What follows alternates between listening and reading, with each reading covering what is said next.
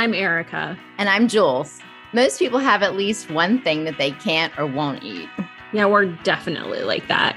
We started this podcast to talk about the gluten free food industry, like new products and some of the stories behind your favorite brands, and living life with a specialty diet, and also some important healthcare topics. Since we're basically both broken inside, you had me at eat.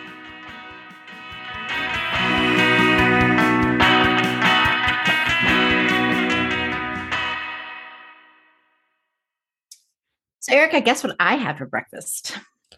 Well, uh, since I am not a mind reader, I have absolutely no idea. You can make literally everything on the planet. So, my guesses would be infinite. Okay. All right. All right. We'll narrow it down for you. Um, I had overnight oats. Have you ever had them?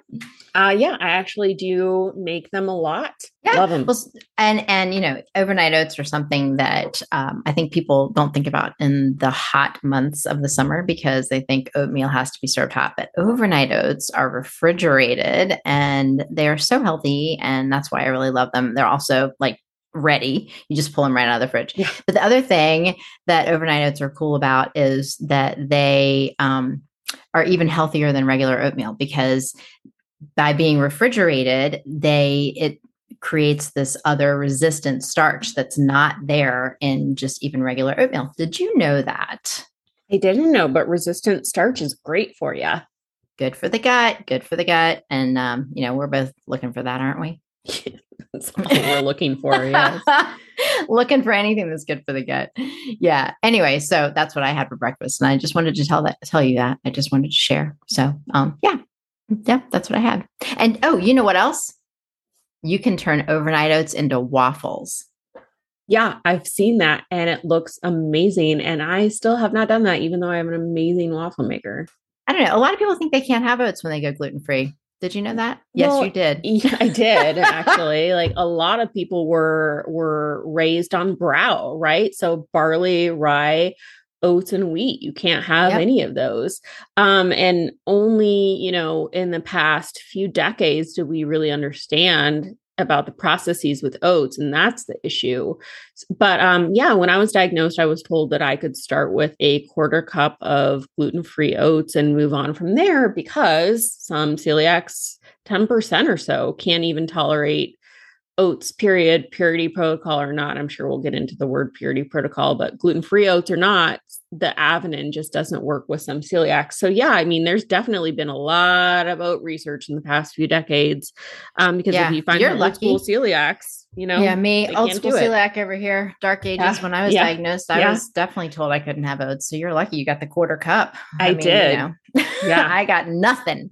Um yeah no i was absolutely told and the, the reason was because the the groat size right the oats themselves um if you were to look at them and compare them with barley or rye or um, wheat groat size, they look so similar. So if you're a farmer and you're going to go out there and farm and you're going to mill and harvest and um, pack and everything, you're going to be efficient, right? So you're going to use all the same harvesting equipment for everything, and and um, so they were just so cross contaminated and had historically been so cross contaminated that every time oats were tested, they tested positive for gluten because they were literally that cross contaminated. Can I so can I pause when, right there? Yeah.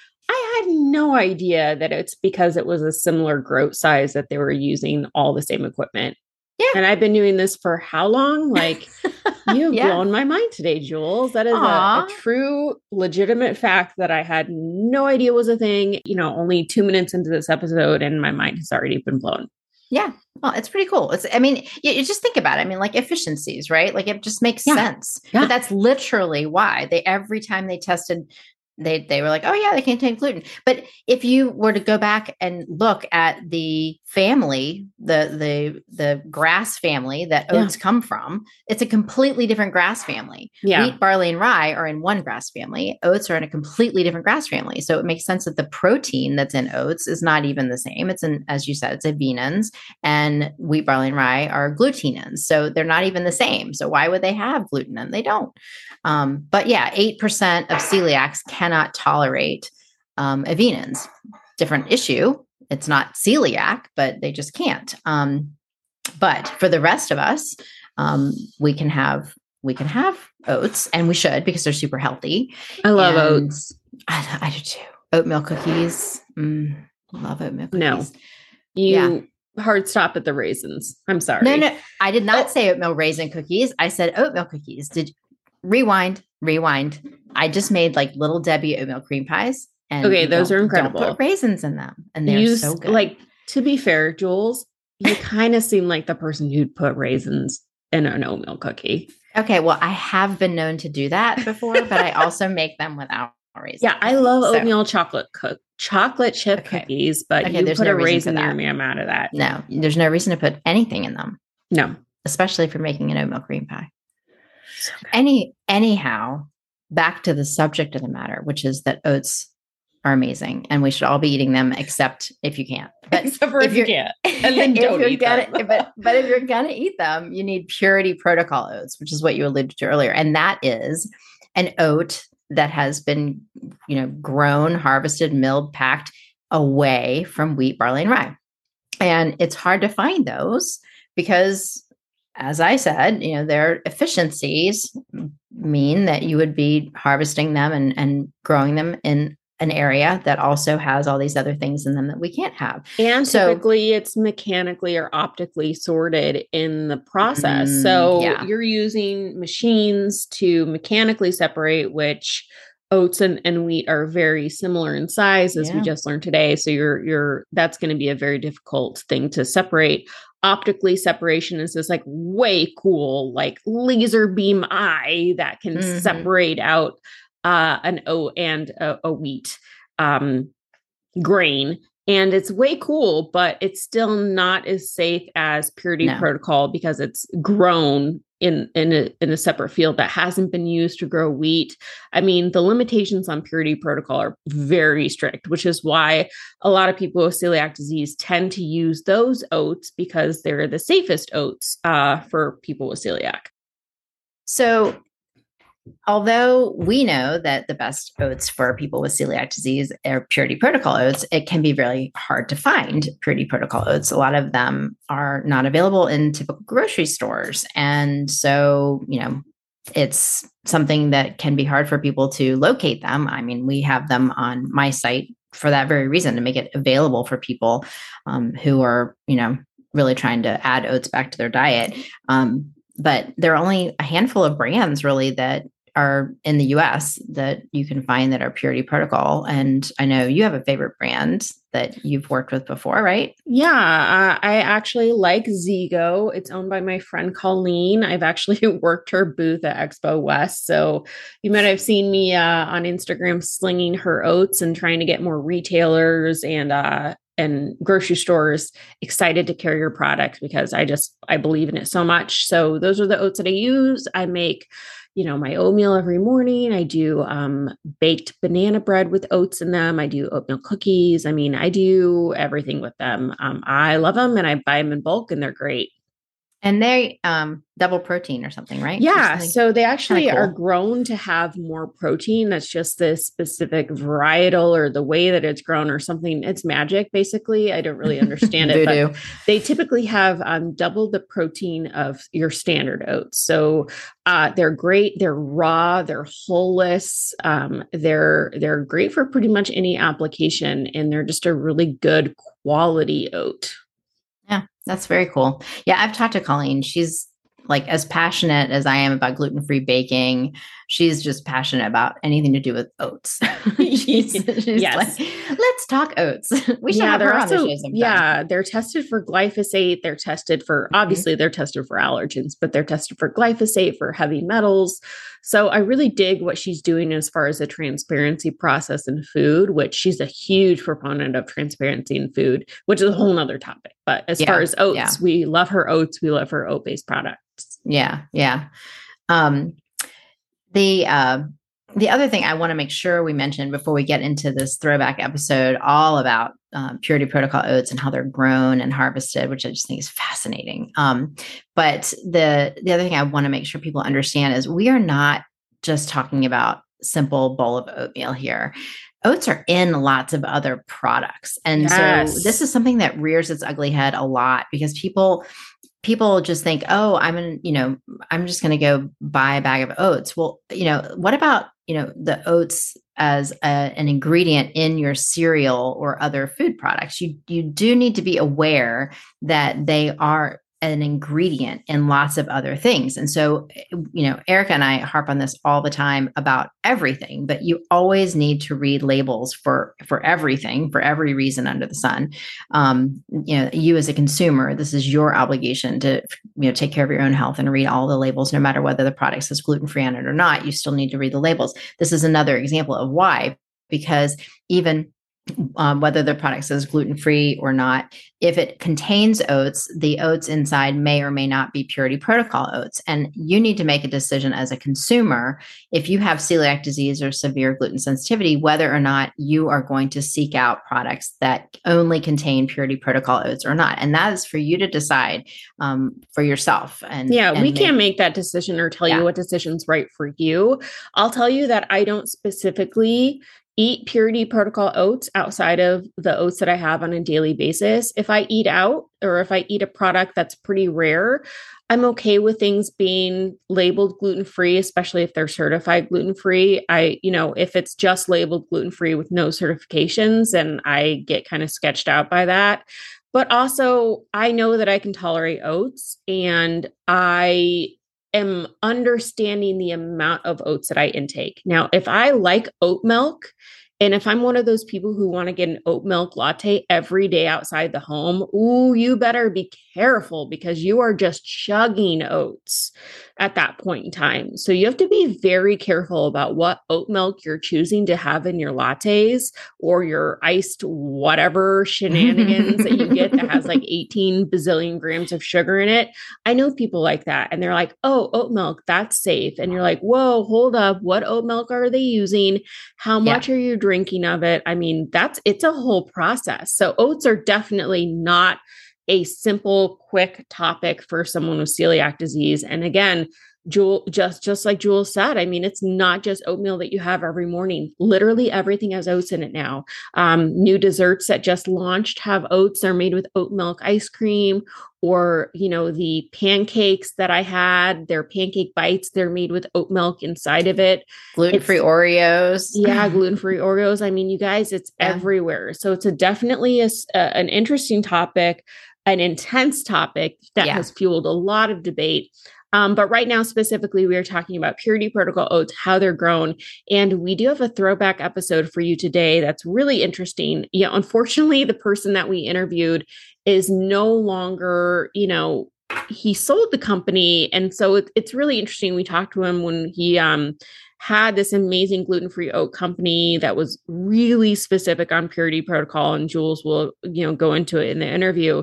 Uh, unfortunately has sold his company um, but we just think it's such a great interview for you to hear kind of the story on why you know he decided to process gluten-free oats and i just think it's a really interesting um, throwback uh, throwback episode for you to listen to. I think you're going to find it really interesting yeah. And what he describes about how the purity protocol process works is extrapolated across the board to every company that grows purity protocol oats. So it's still quite relevant today. And again, really fascinating stuff. Yeah, he's, he's, such a great, such a great speaker on this topic. So we hope you enjoy. And if you have any questions about Purity Protocol Oats, definitely um, shoot us a message because we'd love to answer more on future episodes.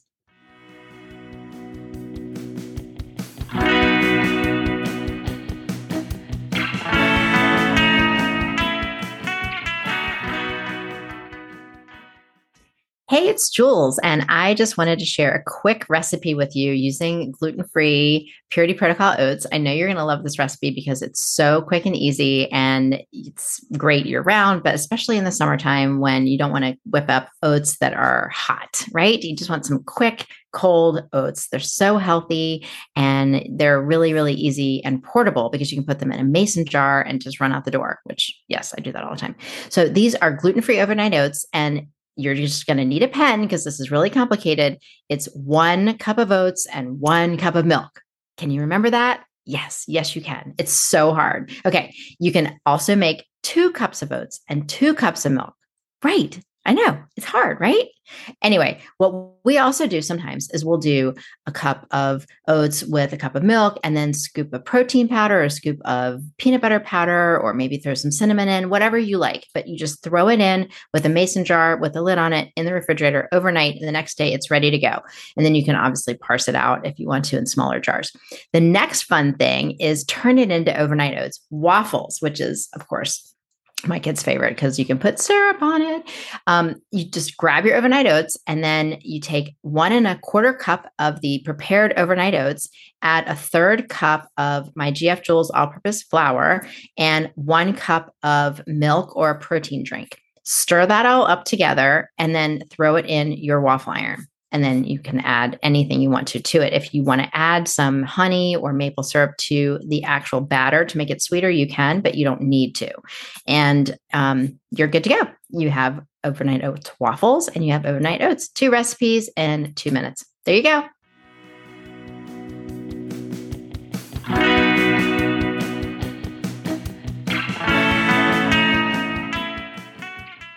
Hello, and welcome to another episode of The Gluten Free Voice.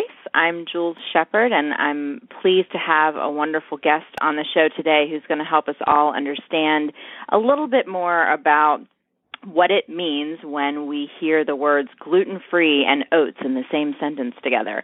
I remember when I was first diagnosed with celiac disease back in the 90s gluten free, you know, meant you couldn't have wheat, barley, rye, or oats. And the reason was because oats were so widely contaminated with these other gluten free grains that people actually thought oats contained gluten themselves. And it took some time and, you know, some research, but they finally really figured out and everybody's on the same page now. We all agree naturally oats are not gluten containing grains.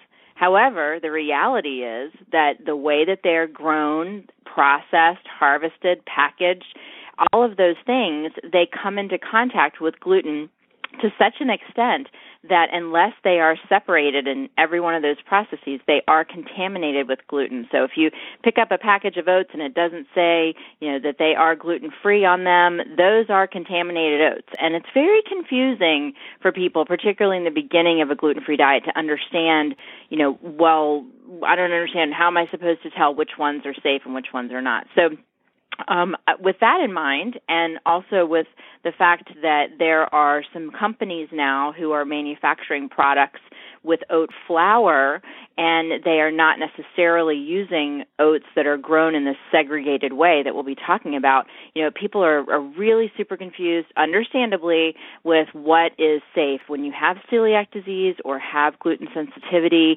and you're trying to feed your family something wonderful and wholesome and, and fiber rich and nutrient rich like oats. How do you do it? How do you do it safely? So I'm super excited to have on the show somebody who's far more expert than I on this particular topic, and that is Seton Smith. And he is the I don't know. I go to him with questions about oats whenever I have them. He is the guru of oats, in my opinion.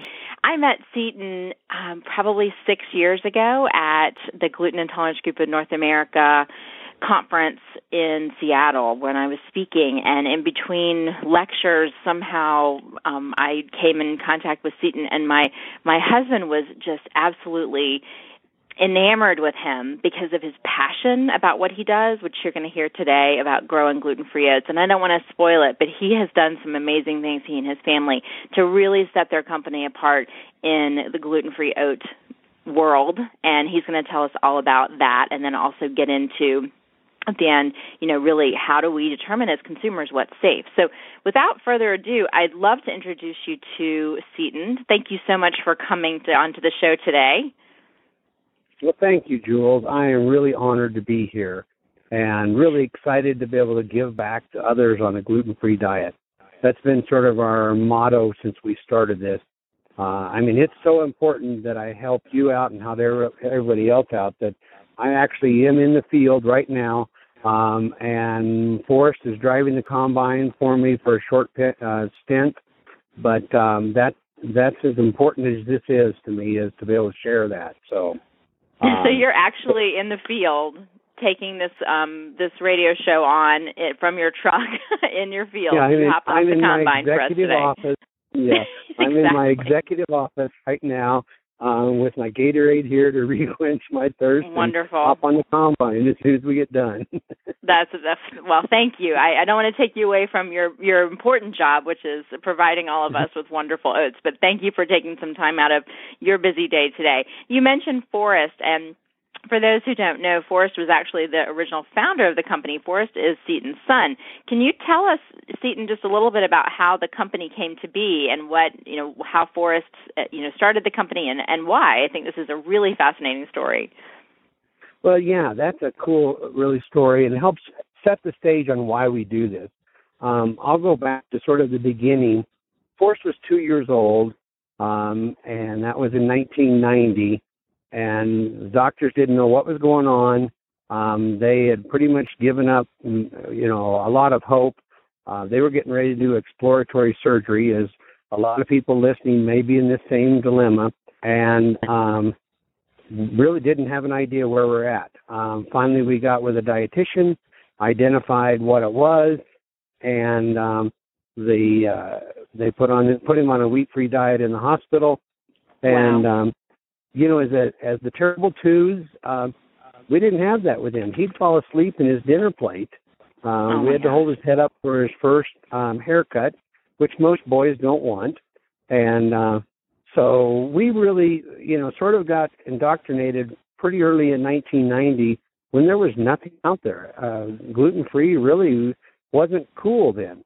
Um, yeah. I remember learning learning about that through a CSA conference and um, one of the things that stuck with us at that point was the comment that they one lady told us is teach him what he can have, not what he can't have, and teach Yeah. him what he can do and not and rather than what he can't do. And that's been sort of our motto through that. Um, so Forrest has always been focused on giving back. Um, the celiac support or the celiac group is really ones that want to help each other. So uh, as he got into high school, he's involved in FFA for Future Farmers of America, and he was charged to come up with an ag-related business. And we live in rural Wyoming, up by Yellowstone. Then he said, "Dad, I've never had an oatmeal cookie. I've never been Mm. able to eat Grandma's apple crisp at Thanksgiving. What's it taste Mm. like?" And then he said, "Is there a way we can see if oats, you know, is it oats or is it the um, the wheat that's in the oats. Because uh, I come from a farming background and understood it as a kid. Um, and I said, well, let's do some research.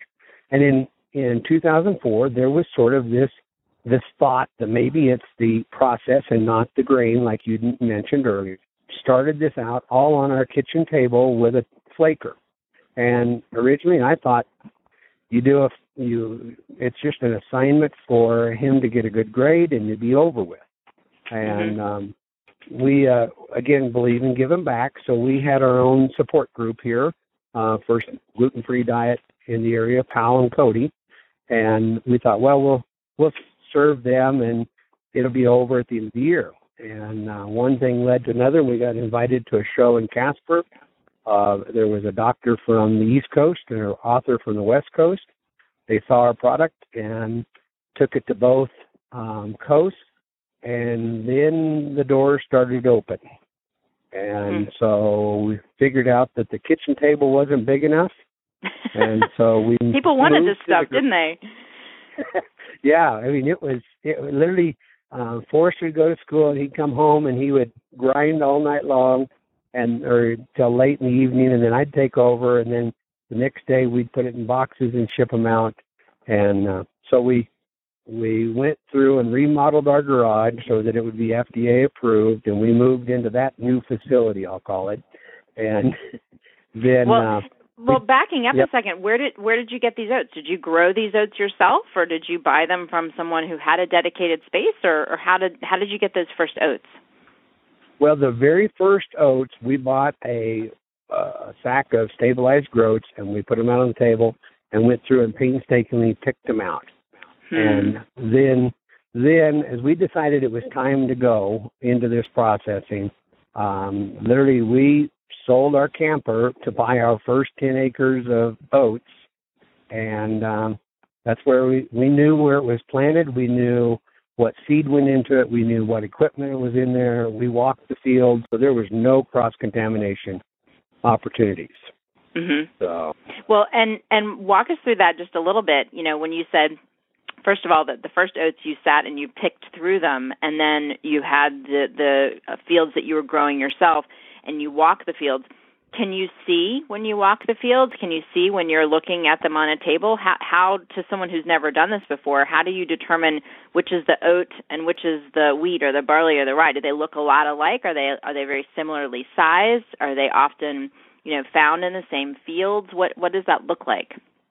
Yeah, that's a good question. The um, in the field, um, an oat head, well, a wheat, rye, and barley head is similar to a fiber optic nightlight. You know how they stand straight up and shine really bright? Yeah. And so an oat head sort of hangs its head down. It sort of is a ah. droopy head. Uh-huh. So um, what we've learned is we get out and, and then we grow a variety of oats that's about six inches shorter than normal oats, which is then shorter than wheat, rye, and barley. So this is what fascinated my husband because he said yeah. they grow special oats so that they're shorter and you can see the wheat, rye, and barley in the in the field, which I I was so novel to me. It was just such a brilliant idea. I'm like, why doesn't everybody do it? But that's so fantastic. So so we and we figured out when we can go to the field and um, see the shine the best, and um, I mean, so we inspect every field and um, you know all of the equipment, but you can you can identify those out of there because the thing I tell people is as long as the birds fly and the deer do their business in our field and that little old lady feeds those birds the bird seed which has wheat, rye, and barley in it, um, there's going to be volunteer wheat, rye, and barley in the field. So you've got to make mm. sure you're out there in the field watching that. Uh, then once it gets to the table, I'll go back to the beginning. There is a difference in the size and shape of them. The hard part is when you're trying to, once you look, train your eye, you can see it. Um, but if you're passing through, you know, a mill at really a good mill will do 8,000 pounds of seed an hour. So if you do uh, a pound of seed is about, oh, I think it's 20,000 kernels. So um, for you to look through 20,000 of those, you know, you know, for 40,000 or, you know, um, 8,000 pounds an hour, that's a lot of seeds to pay attention to.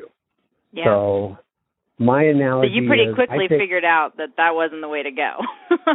right. I, I visualize it. I take my whole crop and lay it out on this big table, which I'm looking over right now, and I'm able to inspect it for three or four times before as it's maturing and mm-hmm. we can pick it out, or if there's a problem, I can actually mow it down so it doesn't get in there.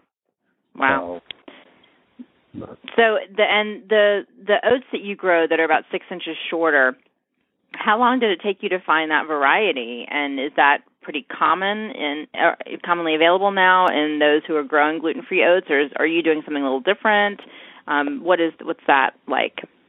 Well, we worked very closely with um, a local grower here, Mike Foreman, and then also Wyoming Seed Certification. Um, I learned a long time ago. I tapped into people that are experts. Um, the Wyoming Seed Certification and and the uh, um, certification lab here actually had worked on this um, oat. Um, their focus was a different focus. It was for not lodging and better foliage for cattle feed. Well, so and, it's not it a GMO the, product. Yeah, it's a non-GMO. Yeah, that's uh-huh. that's really. I'm sure that that'll put a lot of people at ease as well to know that. Mm-hmm. But how handy yep. that it makes it easier for you to walk the fields and to see if you've got any strays um, from the bird seed or other things, as you mentioned. Well, right. so backing up, uh, and I think I, I interrupted you earlier when you started to say that you outgrew your garage. Can you finish that story? Like, how did, how long had you been going when you outgrew your garage and the demand had presented itself that people were really interested in in having a, a truly gluten free oat product, and you needed more than just your kitchen table in your garage? Well, it was probably about oh a year into it we realized that this is not going to work, and so um, we went in and and again really with a focus to serve others on a gluten-free diet because that, we were the first company in the United States to offer a certified dedicated gluten-free oatmeal.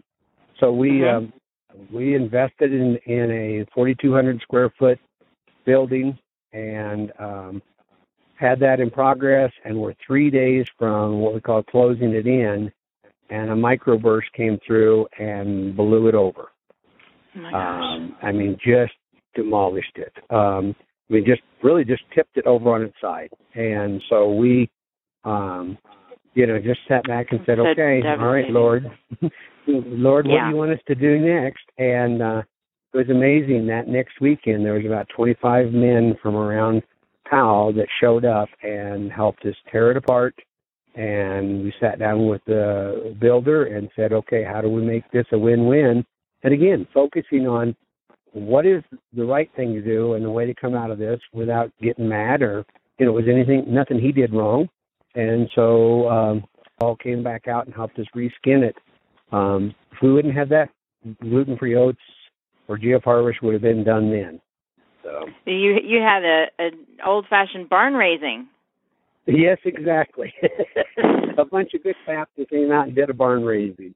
yeah. Wow, that's fantastic. What a story. Well, I'm glad that it worked out because we wouldn't, like you said, we wouldn't have the gluten free oats today. So you were the first dedicated gluten free oat company um, in the U.S. Or was, are there people going on in Canada at the same time, or, or what was what was the situation there? In U.S., um, the we were the one that was first um, certified and was able to do a stabilized um, oat seed. Um, mm-hmm. You've got to heat it correctly, otherwise it goes rancid. Um, so again, um, we were owned and operated by Celiacs. We understood what it feels like to be cross-contaminated. So we are a little bit of a different animal in the fact that we control it from planting all the way to package. Right. So, and and you mentioned certification can you tell the folks who are listening who you know don't know as much as you and I do because all of you know our products have to be you know certified from the gluten free certification organization um, what does that mean for you? What what's entailed with that and and how much work is involved on your end to make sure that you actually do meet the specifications for a gluten free seal? Oh it's massive. Um, but I look at it as I want the trust of everybody listening and all my clients um, to know that it's not just Seaton or our family saying we think this is gluten free. Um, we have GFCO that um, comes in and audits our facility. They uh, will pick up our product off the shelf where it shows. They'll do random tests on it. I want to over test, and if there's an issue or a failure, I want to fail in my house and not on your table in your bowl of oatmeal. No kidding. So we are um, organic certified, kosher certified, and GFCO certified, which that means the FDA is allowing 20 parts per million now. Um, right. Is what their new vision is, and our to be certified by GFCO, we have to be 10 parts per million. And that's something a lot of times when we go to shows, people don't really understand, can't picture what that parts per million is. So yeah the mental picture I do is that um, if you were to try and picture that, um, I'm trying to see, see my list of um, picture uh, trying to find 10 pennies out of $10,000 worth of pennies, or plucking 20 single minutes out of two years, mm-hmm. or picking 20 dimes out of a mile high stack of pennies, or another one, you know, and those are just sort of examples. And we have to be t- twice that tough. So, right, the corners of the trucks, we get in any truck that hauls into us, we climb into it, and literally we used to have these. We call them little dental picks, but they're um, little hooks, and we would go up and down the corners because we knew as that truck drove the field, if it had been used for a gluten crop, it's going to hit a hole, and that one kernel is going to shake out, and it could contaminate that whole truck. Right. Or the bearing in the auger, or the grain bin, the bolt on the grain bin. So that's how detailed we are and focused mm-hmm. towards it. Yeah, I think it's really helpful, as you say, to to sort of visualize it. You know, ten pennies in you know this huge stack of pennies. I think that's you know it's it's good to imagine that out of ten pennies out of ten thousand dollars. That's a lot yeah. of you know pennies, and to be able to mm-hmm. pick ten out and and I think that's really helpful for people. And just to clarify, if if a product, oats or otherwise, has the GFCO certification, the one that says GF and then around it it says certified gluten free, that comes from the gluten free certification organization. And the standard for that is that the product that bears that label has to have less than 10 parts per million gluten. And that's again, this goes back to the penny analogy or um, the others that, that you offered with minutes and, and out of years. Um, so it's it's a pretty high standard. And the FDA, when they issued their uh, gluten-free food labeling regulations and that were finalized last August in 2014. That standard, in order for something to be labeled gluten-free in the United States, it has to have less than 20 parts per million of gluten. So the standard is twice as rigorous in, in that regard. So if you see something that's certified gluten free, you can rest assured that it's certainly below 20 parts per million, but it's going to be below 10 as well. And mm-hmm. so you're saying that you have that certification on on your products. And then, you know, I guess the other part of of what you're describing that I think is really fascinating for people to understand is that where where GFCO and others take the product from which they're testing. And the GFCO is an independent certification organization. So th- they don't rely upon Seaton or upon me to test our own products. I and mean, we we do that ourselves anyway, but they test as well and then come in and audit and do things, you know, that are overseeing. Now there are other folks who do not have the certifications on their products and they are thing themselves and saying we are telling the customer that we are meeting the less than 20 parts per million standard, but they don't have an independent organization that comes in and tests for them. And you and I have talked before about this, Seaton. Um, you know, what does that look like in the gluten-free oats space when there are manufacturers who are selling something that is maybe not grown to the rigors and specifications that that you follow in terms of you know what's called a purity protocol where it's manufactured um, or it's grown in a dedicated environment and processed and harvested and all of those things in on dedicated equipment. That's the purity protocol. What what are other ways that other companies are manufacturing something that can be labeled gluten free and is labeled gluten free in this country as less than 20 parts per million? Well, there's a couple things out uh, that's going on right now. There's some mills that will actually take a what I call a traditional oat mill that's doing uh, commodity purchased oats on Monday through Thursday, and then on Friday they say we clean it down and we're going to do gluten free oats that day.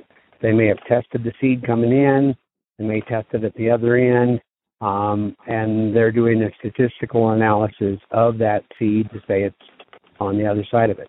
The thing I, I caution everybody is remember that that same elevator, that same grain bin, that same roller just rolled oats that they knew was above 20 parts per million. So that scares me to death.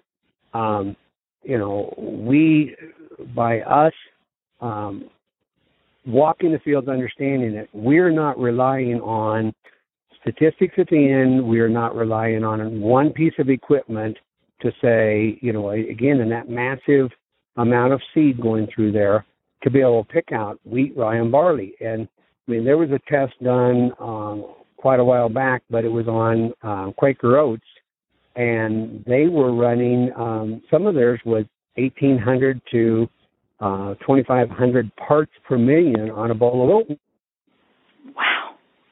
don't understand is the same combine that I'm watching go through the field right now can go from here over to a wheat and harvest it without any changes. They just drive into it. Um, so the cross contamination issues from the combine to the auger to the farmer's bin back to the truck to the co-op from the co-op into a rail car from the rail car into that mill that does maybe barley or wheat or any other ones, those cross contamination issues. And and if I get to the end of my line and I stab, take a probe and stick it into these super sacks are 2,000 pounds, you're playing on the statistics to say, if there was weed in there, I found it, and I'm going to tell you about it. And where I, I literally stack the deck as hard as I can against myself to fail in the field. Before the truck can unload, it has to go through a um, gluten test. Uh, we do a visual on it also, and then we do a moisture and fins before we can even let the truck start to unload.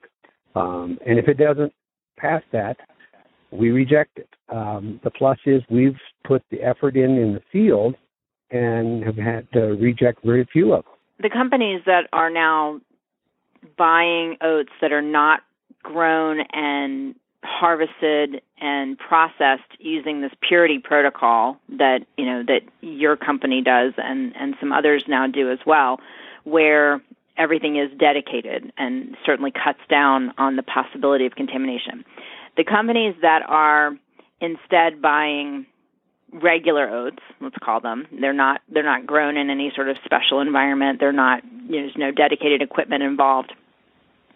How do those companies then those oats that could be as heavily contaminated as your Quaker oats example that you gave a minute ago and render them quote gluten free? like under 20 parts per million. How, how what would be the steps that they take to do that? How is that possible? And then what's the testing to be sure that it actually is under 20 parts per million? Well, I can't speak for exactly what they're doing, but the the information I've seen um, that's published is that they're using a mechanical means to separate that. And you know, I with our own mill, I'm very familiar with um, the oat processing equipment. And I do know of a couple pieces of equipment that are designed to try and pick different kinds of seeds out by length or size or optics. Um, but the success ratio of that is, is getting better. But again, I'm not willing to risk my cross contamination to just that one machine. I want to make sure that um, I'm starting with the purest product going in, and if I put one of those machines in, I'm just going to make that's my safety net, not my only net. Right. So that's where I look at it is. Um, then at the other end, um, there's two different kinds of tests. They can do what they call a RIDAQUICK um, or ELISA R5, which is the ELISA R5 is one of the toughest tests to do. Uh, it needs a full laboratory and it's about a three-hour test. Um, we we do both of those because again, I want to make sure there's no um, no mistakes, and then we also ask independent labs to recheck us because I, I want to make sure that I don't make a mistake because the worst thing I could do is have somebody get cross contaminated, and I understand what it feels like to do that. Well, and and backing up, and I don't think we actually got into this at the beginning, but Forrest isn't the only celiac in your family, is he? No, I'm a celiac. My wife is, my mother-in-law, my cousin, my niece, and my aunt uh, and sister-in-law. So um, those are all diagnosed. Uh, we've got diabetes on both sides. So um, really, we started this company not as wow, this is a great business plan and we're going to make a bunch of money. We started this to say let's give back to others on a gluten-free diet. Um, you know, our whole motto for our company is our celiac family is serving yours. And we believe in that to the point where we actually allocate time or put into our budget of, of man hours is time to help consult people because um, until you've been diagnosed with a gluten uh, diagnosis, you don't understand what how do you how do you feed yourself um, what the emotional trauma is. I still remember coming home from the hospital, standing there in front of the pantry as a young couple with our first child, just barely making ends meet, and looking at our pantry and say, I got to throw all this food away because it all has wheat in it. And saying, uh, we don't have time to cook from scratch. And just in tears and thinking, we're going to fail. And um, So we really want to give back, and that's really the whole motto of the company: is how can we help others? Well, and in a situation where a company would be making a decision about whether to buy oats that are as dedicated as yours clearly are, uh, gluten free from you know moment one, and you test and test and test and and you know track and test and test again, versus regularly grown oats, and then they use a mechanical separation process or an optical sorter. The what would be the I guess the price difference for a company that's deciding which oats they want to buy for their products. If they want to sell something that's going to be labeled gluten free and so they're looking at these two processes like what would be the difference between buying your dedicated oats and just buying regular oats off the market? Is there a percentage difference in price that you you know can kind of ballpark? I'm just wondering what the the the amount that you put into it how much more expensive your oats must be well, we're we're competitively close, but again, um, I I invest the the time and the effort to give you a good product. If it's a company looking at making something, granola, a cupcake, or something like that, the question I ask them is, is that five or ten cents a pound difference? If it's that much, is that worth a product recall? And for the mother that's feeding their child, is that five or ten cents difference worth the struggle? Because I remember that struggle of trying to figure yeah. out does our son have flu? Um, did he get food poisoning? Um, is it just a phase in his life, or did did he get cross contaminated? That's such frustration to me. Is what's that worth to you? Yeah. Well, and so, all of us who have celiac them, ourselves or have someone in our family who has celiac or gluten sensitivity, there's nothing worse than the feeling you get after you've had something that was contaminated or you've given that to your loved one um you know i would go yeah. above and beyond any opportunity i had certainly to avoid it or to avoid giving that to a loved one with celiac so the i guess the choice that the companies are facing now is you know what what do they what do they do if they want to serve the gluten-free market and they want to use gluten-free oats? Is there are there enough gluten-free like purity protocol gluten-free oats out there? Is this something that you see more and more growers going to, you know, migrating towards or are more and more companies instead just saying we're going to buy regular oats and we're just going to do the best we can do? Well, I would say up until lately it's been the latter. Um, there's a few mills that are going after it that are trying. Um, but as popularity of any kind of product goes, um, there's a couple new mills that came into the market. Um, three of them I know for sure that really are saying, "Wow, can we try and hit these numbers?" Um, they have good intentions. I, I mean, I, I commend them for that.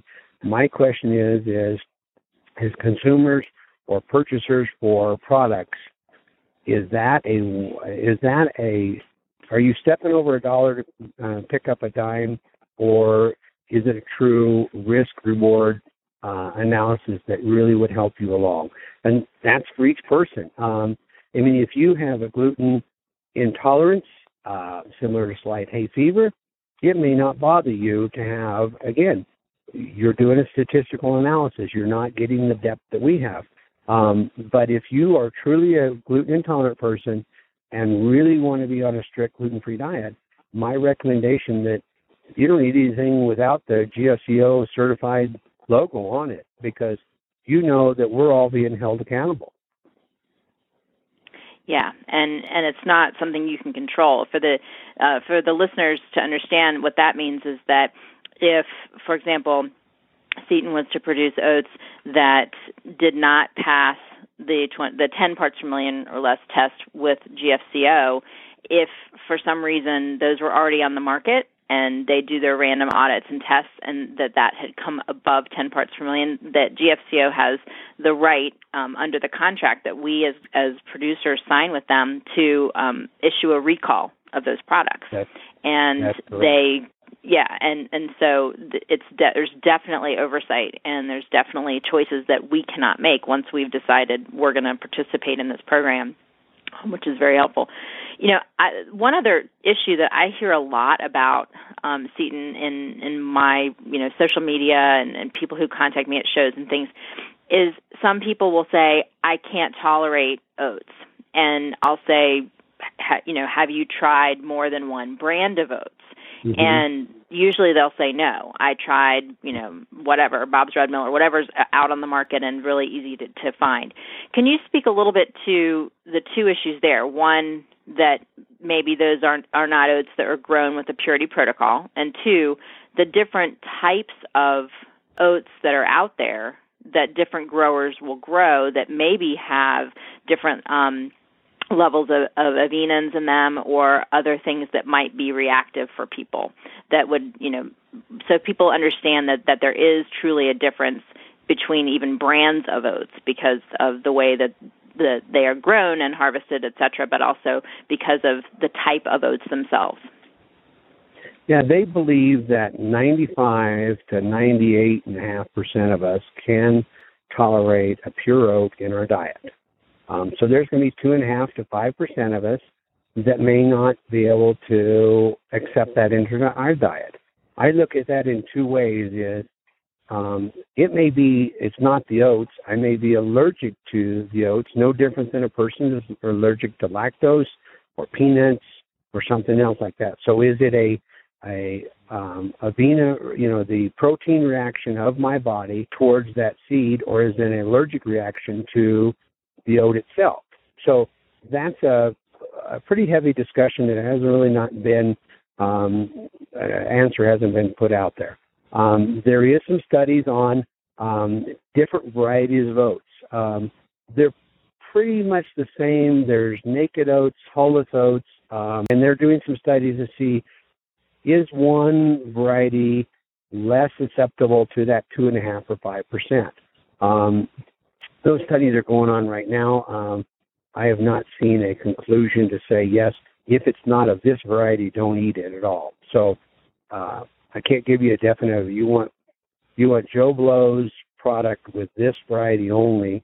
And if you don't eat that, then you're going to get in trouble. I encourage people to, you know, oats are so healthy. you know, the fiber, the nutrients in oats, and it opens up such a great opportunity in a gluten-free diet, which is already somewhat limited, to be able to mm-hmm. add oats not just as oatmeal or oatmeal cookies, but grinding the oats and making them into oat flour. It's a fantastic baking ingredient and super, super nutrient rich. So those of you who are listening, if you have tried a brand of oats and maybe it, you did it did not agree with you, and of course this is after you if you have celiac disease after you have been rechecked and your levels are are good with your doctor then that's the point where they say to introduce the oats slowly because they they do have a lot of fiber and sometimes can upset your um gastrointestinal tract just because of the fiber amount if you're not used to it but um yeah. it, all that being said um you know if you've tried a brand and have not it has not agreed with you don't write oats off altogether necessarily. You may want to try another brand of oats. There may be a, a different strain of oats, or or certainly, as you've heard today, um, 35 minutes worth of discussions on how oats are grown and the various opportunities for them to go wrong. Um, in certain environments. So you may want to try another brand. And there are more and more brands out there that are now available. And the other question that I have is some people are interested in different types of oats, you know, steel cut oats, instant versus regular, oatmeal, oat flour. Um, you know, I believe you all offer all of those products as well in this mm-hmm. that are all grown according to this purity protocol. That is correct. Yes. Um, we and, go through that. We also have ready-to-eat oatmeal cups um, that are under the Canyon Oats label, and we actually separate one line in a pure line, which is a nut free. Ours is all peanut free, and we have a, a nut free, um, which we uh, offer uh, tree nuts, which we almonds, coconut, and uh, walnuts. But we have separate equipment for that. So we are trying to serve a whole gamut of anybody with uh, intolerances for their diet. And how would people find out more about your products, Seaton? They can go to our website at gfharvest.com Well, I cannot thank you enough for hopping off the combine and coming in to talk to us today. I think this has been an extremely informative conversation. I hope folks have learned a little bit about all of the different ways that oats could fit in their diets, but maybe also ways that um, they could go wrong with oats if they've had problems in the past. Maybe it's because they're not grown under the purity protocol, or maybe it's a different strain of oats that they should be trying another brand. There are certainly differences between the way your company and others produce their oats and the difference between the pure oat um, environment and the mechanical separation at the very end.